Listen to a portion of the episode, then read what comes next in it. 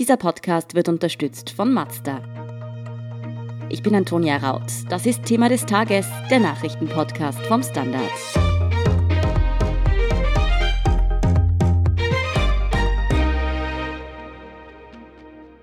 Österreich steuert auf einen erneuten Lockdown zu. Die Regierung dürfte mit strengen Maßnahmen auf den explosionsartigen Anstieg der Corona-Infektionen reagieren. Morgen Samstag sollen diese verkündet werden. Wie der zweite Lockdown aussehen soll, warum die Infektionszahlen gerade in ganz Europa nach oben schnellen und wieso die österreichische Regierung die Bevölkerung nur schleppend über die weiteren Schritte informiert, erklären Florian Niederndorfer und Gabriele Scherndl vom Standard. Florian, diese Entwicklung, dass die Corona-Zahlen in den vergangenen Wochen geradezu explodiert sind, die sieht man ja nicht nur in Österreich, sondern auch in vielen anderen Ländern. Woran liegt das denn? Wie konnte das passieren? Über die ganz genauen Gründe rätselt die Wissenschaft noch. Ganz sicher ist man sich nicht, warum das Pandemiegeschehen eine derartige Dynamik angenommen hat in ganz Europa. Eine mögliche Theorie ist, dass das Virus zwischen mutiert ist und diese Mutation, die jetzt in vielen Ländern Europas dominiert, noch viel ansteckender ist als das, das uns im Frühling gequält hat. Ja, ein Land, das sich einem so explosiven Anstieg der Neuinfektionen schon früher konfrontiert gesehen hat, das war Israel. Die haben deshalb im September schon einen Lockdown verhängt. Vor allem, da dort ja wirklich die Infektionszahlen ganz extrem gestiegen sind. Das waren 9000 an einem Tag, wenn man denkt, dass Israel kaum größer ist als Österreich von den Einwohnern her. Aber gleichzeitig könnte man da ja jetzt vielleicht auch schon Lehren draus ziehen, was so ein Lockdown denn bringt. Wie sieht da das Fazit aus? Das Fazit sieht folgendermaßen aus, dass der Lockdown durchaus was gebracht hat, was die Zahlen der Neuinfektionen betrifft. Laut dem israelischen Gesundheitsministerium wurden am Freitag 630 Neuinfektionen registriert. Und das ist doch erklecklich weniger als noch vor einem Monat, wo es an die 9000 pro Tag waren. Ja, noch vor ein paar Wochen war aber in Europa wirklich nichts von einem bald wiederkommenden Lockdown zu hören, muss man sagen. Eigentlich hat sich kaum ein Staats- oder Regierungschef das noch, sagen wir, Anfang September vorstellen können. Jetzt verhängt aber doch ein Staat nach dem anderen einen neuerlichen Lockdown. Woher kommt denn jetzt dieser Sinneswandel? Ist das vielleicht auch das Positivbeispiel Israel? Das könnte natürlich sein, aber ganz grundsätzlich haben die europäischen Staats- und Regierungschefs einfach keine andere Möglichkeit gehabt. Das exponentielle Wachstum der Infektionen ist derart rasant über Europa gefegt und so schnell vor allem, dass die Kapazität der Intensivbetten langsam aber sicher überall in Europa an ihre Grenzen stößt. Und das, obwohl zum Beispiel in, in Frankreich schon bisher weit strengere Regeln als hierzulande oder auch in Deutschland in Kraft waren. Zum Beispiel Maskenpflicht im Freien in Paris, diverse Ausgangssperren. Zwei Drittel aller Französinnen und Franzosen zum Beispiel waren von einer nächtlichen Ausgangssperre zwischen 9 Uhr am Abend und 6 Uhr in der Früh schon betroffen. Bloß diese ganzen relativ gelinderen Mittel haben einfach nicht gereicht, wie auch Präsident Macron in seiner Fernsehansprache klar ausgedrückt hat.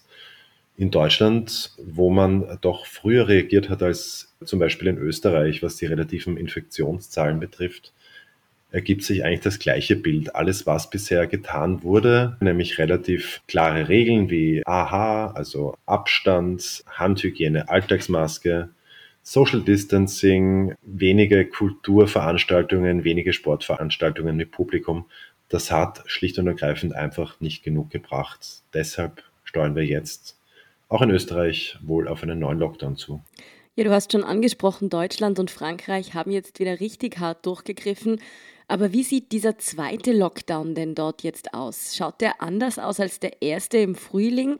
Und gibt es da auch Unterschiede, wie die beiden Länder das handhaben? Der Unterschied zum ersten Lockdown ist sicherlich, dass diesmal nicht die gesamte Wirtschaft derart hart heruntergefahren wird wie beim ersten Mal im Frühling. In Frankreich, wo allein in den vergangenen 24 Stunden 250 Menschen an oder mit Covid gestorben sind, geht man noch einen Schritt weiter als in Deutschland, wo man es aktuell noch immer mit vergleichsweise niedrigen Zahlen zu tun hat. In der Nacht zum Freitag trat in Frankreich eben erneut ein landesweiter Lockdown in Kraft. Bis zum 1. Dezember müssen alle Restaurants, alle Bars, alle Cafés und alle nicht sogenannten unentbehrlichen Geschäfte zumachen.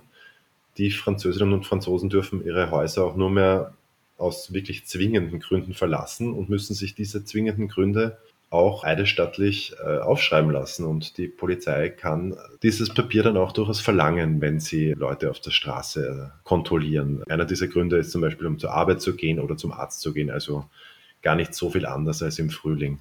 Private Treffen sollen auf die Kernfamilie beschränkt bleiben. Die Schulen, und das ist der ganz große Unterschied zum Frühling, bleiben, so wie auch in Deutschland und vielleicht ja auch bei uns, vorerst offen in Frankreich. Und in Deutschland ist der Lockdown ja noch etwas lockerer, muss man sagen, oder? Genau, in, in Deutschland sollen Geschäfte vorerst offen bleiben. Dort trifft der Lockdown jetzt äh, zu Beginn zumindest mal nur die Gastronomie wirklich hart und natürlich alle anderen Sektoren wie Sport und Kultur. Betriebe, Geschäfte, Einzelhandelsgeschäfte, Supermärkte sollen vorerst offen bleiben, anders als in Frankreich. Deutschland setzt im Moment also noch auf einen Lockdown Light, wie es oft genannt wird. Trotzdem gelten dort jetzt schon viel, viel rigidere Maßnahmen als zum Beispiel bei uns in Österreich noch. Ela, die Zahlen sind aber bei uns in Österreich eigentlich höher. Warum haben wir noch keinen Lockdown? Naja, prinzipiell hat unsere Regierung ja seit den ersten Lockerungen die Devise so wenig Einschnitte wie möglich vertreten. Das hat mehrere Ursachen. Einerseits spielt natürlich die Wirtschaft eine große Rolle. Die wurde ja im ersten Lockdown massiv geschwächt. Und die Regierung hütet sich da jetzt leichtsinnig nochmal gravierende Einschnitte zu machen. Ein Lockdown würde ja auch einen massiven Rattenschwanz an Konsequenzen hinter sich herziehen. Da geht es um Arbeitsplätze genauso wie um die soziale Situation vieler. Und auch was Schulen und Kindergärten angeht, da gibt es halt mittlerweile das Bestreben, die so lange wie möglich offen zu halten. Erstens, weil man mittlerweile auch mehr weiß über die Übertragungsfähigkeit, dass da Kinder offenbar nicht so ansteckend sind. Und zweitens natürlich auch, weil wir sonst wieder ein massives Betreuungsproblem hätten. Das ergibt natürlich Sinn. Aber beim ersten Lockdown war Österreich ja trotz alledem unter den ersten, die da sehr rigorose Maßnahmen ergriffen haben. Warum ist die Politik hier denn bei uns jetzt so verhältnismäßig zögerlich unterwegs? Mhm, also ich persönlich würde da zwei Faktoren sehen. Das erste ist ein regierungsinterner Faktor. Also es ist bekannt, dass es da Differenzen gibt zwischen Gesundheitsminister Rudolf Anschober und dem Bundeskanzler Sebastian Kurz. Kurz ist da eher für einen sehr restriktiven Kurs bekannt. Der wird lieber gern schnell reagieren und harte Maßnahmen setzen. Anschuber wiederum ist da ein bisschen softer. Der würde lieber Empfehlungen abgeben und Appelle aussprechen. Und sowas verzögert die Debatte natürlich auch. Auf der anderen Seite, so denke ich, ähm, gibt es da so eine Dynamik zwischen Regierung und Bürgerinnen und Bürgern. Der erste Lockdown, der hat viele von uns sehr erschöpft. Und nachdem nach und nach klar wurde, dass die Regierung da große Fehler gemacht hat und dass sie da Einschnitte kommuniziert hat, die es so nicht geben dürfen hätte, ist wahrscheinlich in weiten Teilen der Bevölkerung sowas wie eine Lockdown-Müdigkeit eingetreten. Also von dem Schulterschluss, den wir da im Frühling hatten, ist nicht mehr so viel übrig. Und darum ist man da jetzt vorsichtiger. Denn was hilft ein Lockdown, den keiner mehr mittragen will? Und gnadenlose Kontrolle und eine Angst vor der Polizei zu schüren, das ist ja auch keine Lösung. Also ich glaube, da gibt es einfach sehr gravierende Kommunikationsprobleme. Abgesehen davon, dass sie intern nicht zur Einigkeit finden, ist eben auch die Linie, mit der man kommuniziert, keine gerade. Man spürt da gerade bei der Regierung so eine gewisse Unsicherheit, wie sie mit uns als Bürgerinnen und Bürger umgehen sollen. Ob da jetzt Angst geschürt werden soll oder ob da ein Gefühl der Gemeinsamkeit wieder irgendwie hervorgekramt werden soll oder ob sie da eher tadeln sollen. Und all das führt halt zu dieser komischen Stimmung, die wir da gerade haben, dass alle wissen, dass da was kommt, aber niemand so recht weiß, was da kommt. Ja, mit diesem Gefühl der Unsicherheit und was da jetzt eigentlich passiert, mit dem sind ja viele Österreicherinnen und Österreicher nach der gestrigen Pressekonferenz eben am Donnerstag irgendwie sitzen geblieben. Für morgen Samstag hat die Regierung jetzt aber angekündigt, da das weitere Vorgehen, weitere Maßnahmen bekannt zu geben. Da hat man jetzt seitdem viel spekuliert und es ist ganz viel Verschiedenes irgendwie diskutiert worden. Die Rede war von Ausgangsbeschränkungen in der Nacht und Homeschooling und ähnlichem. Aber weiß man da jetzt irgendwas Konkretes, was da auf uns zukommt? Ja, also Gerüchte gibt es seit Tagen. Uns liegen jetzt auch schon konkrete Papiere vor, die den Fahrplan beschreiben. Und was wir da sehen, das sind schon wirklich enorme Einschnitte. Da sind nächtliche Ausgangssperren drin, auch die Gastro soll zusperren bis auf Takeaway und Lieferungen. Kino, Theater, Sportstätten, Schwimmbäder, das soll alles zusperren. Für den Handel und für andere Betriebe, die bleiben offen, aber da sind Personenobergrenzen geplant. Das soll nur noch ein Kunde oder eine Kundin pro 10 Quadratmeter rein. Auch die Hotels sollen zumachen, zumindest für Touristinnen und Touristen. Aber bei den Schulen schaut es momentan danach aus, als dürften die noch offen bleiben. All das, was ich dir jetzt erzählt habe, das wird bis Ende November gelten.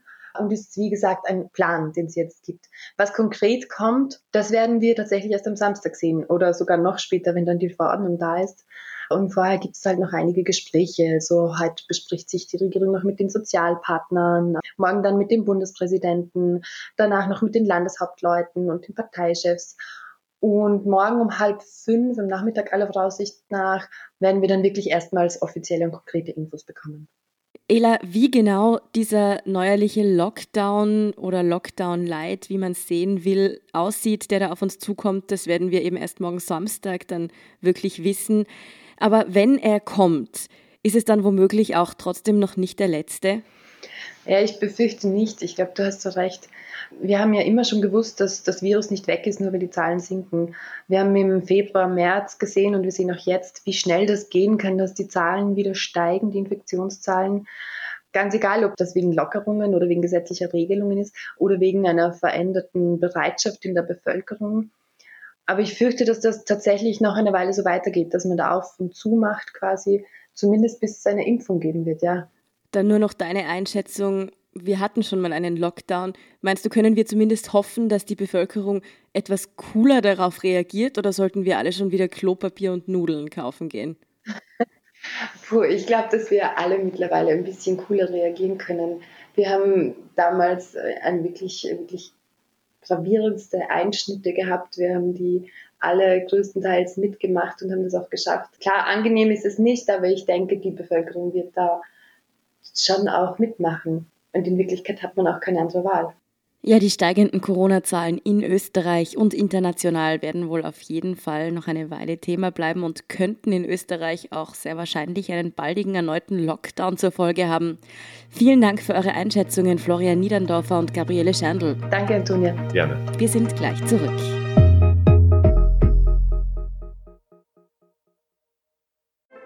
Als wir den Mazda MX30 entwickelt haben, hatten wir dafür auch ein Thema des Tages. Ihr Leben. Denn egal wie lang, kurz, stressig oder spontan Ihr Alltag auch ist, der neue Mazda MX30 bleibt an Ihrer Seite. Mit einer Reichweite, die Sie von der Vollzeit in die Freizeit bringt. Und Elektroenergie, die Sie antreibt. Egal wohin Sie fahren. Erleben Sie Fahrgefühl für ein bewegtes Leben. Mit dem neuen Mazda MX30. Rein elektrisch. Hört sich gut an? Dann überzeugen Sie sich bei einer Probefahrt. Und hier ist, was Sie heute sonst noch wissen müssen. Erstens, in Frankreich ist nach dem brutalen Attentat in einer Kirche in Nizza mit drei Toten ein weiterer Verdächtiger verhaftet worden. Der 47-Jährige steht unter Verdacht, am Tag vor der Tat mit dem Hauptverdächtigen in Kontakt gestanden zu sein. Der mutmaßliche Angreifer selbst, ein 21-jähriger Tunesier, liegt weiterhin in kritischem Zustand im Krankenhaus. Der Mann ist bei der Festnahme schwer verletzt worden, nachdem er drei Menschen mit einem Messer getötet und sechs weitere verletzt hatte. Zweitens, in der Türkei sind mindestens vier Menschen bei einem Erdbeben ums Leben gekommen, über 120 weitere sind verletzt worden. Das Beben hat heute Freitag am frühen Nachmittag den Westen des Landes erschüttert. Es hat eine Stärke von sieben auf der Richterskala erreicht. Das Epizentrum lag in der Ägäis vor Seferisa in der beliebten Ferienprovinz Izmir. Es hat fast 30 Sekunden angedauert und mehrere Gebäude zum Einsturz gebracht. Auch im benachbarten Griechenland war das Beben teilweise zu spüren. Und drittens, die telefonische Krankschreibung kommt zurück. Arbeitnehmervertreter hatten diese Maßnahme bereits seit längerem gefordert. Ab nächster Woche gibt es sie wieder. Die telefonische Krankschreibung war im Frühling eingeführt und im Sommer wieder abgeschafft worden. Zuletzt war sie nur noch bei Corona-Symptomen möglich. Sich telefonisch krankschreiben zu lassen, soll vorerst bis März 2021 wieder möglich sein. Ziel dieser Maßnahme ist es, sowohl Patienten als auch Ärzte vor der Ansteckung mit dem Coronavirus zu schützen. Mehr dazu und die aktuellsten Informationen zum weiteren Weltgeschehen liefert Ihnen wie immer der Standard.at. Um keine Folge von Thema des Tages zu verpassen, abonnieren Sie uns bei Apple Podcasts oder Spotify. Unterstützen können Sie uns mit einer 5-Sterne-Bewertung und vor allem, indem Sie für den Standard zahlen. Alle Infos dazu finden Sie auf abo.derstandard.at und dst.at/supporter. Danke für Ihre Unterstützung. Ich bin Antonia Raut. Baba und bis zum nächsten Mal.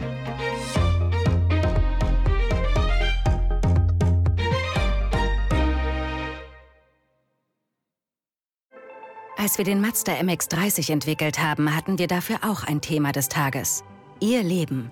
Denn egal wie lang, kurz, stressig oder spontan Ihr Alltag auch ist, der neue Mazda MX30 bleibt an Ihrer Seite. Mit einer Reichweite, die Sie von der Vollzeit in die Freizeit bringt. Und Elektroenergie, die Sie antreibt. Egal wohin Sie fahren. Erleben Sie Fahrgefühl für ein bewegtes Leben. Mit dem neuen Mazda MX30. Rein elektrisch. Hört sich gut an? Dann überzeugen Sie sich bei einer Probefahrt.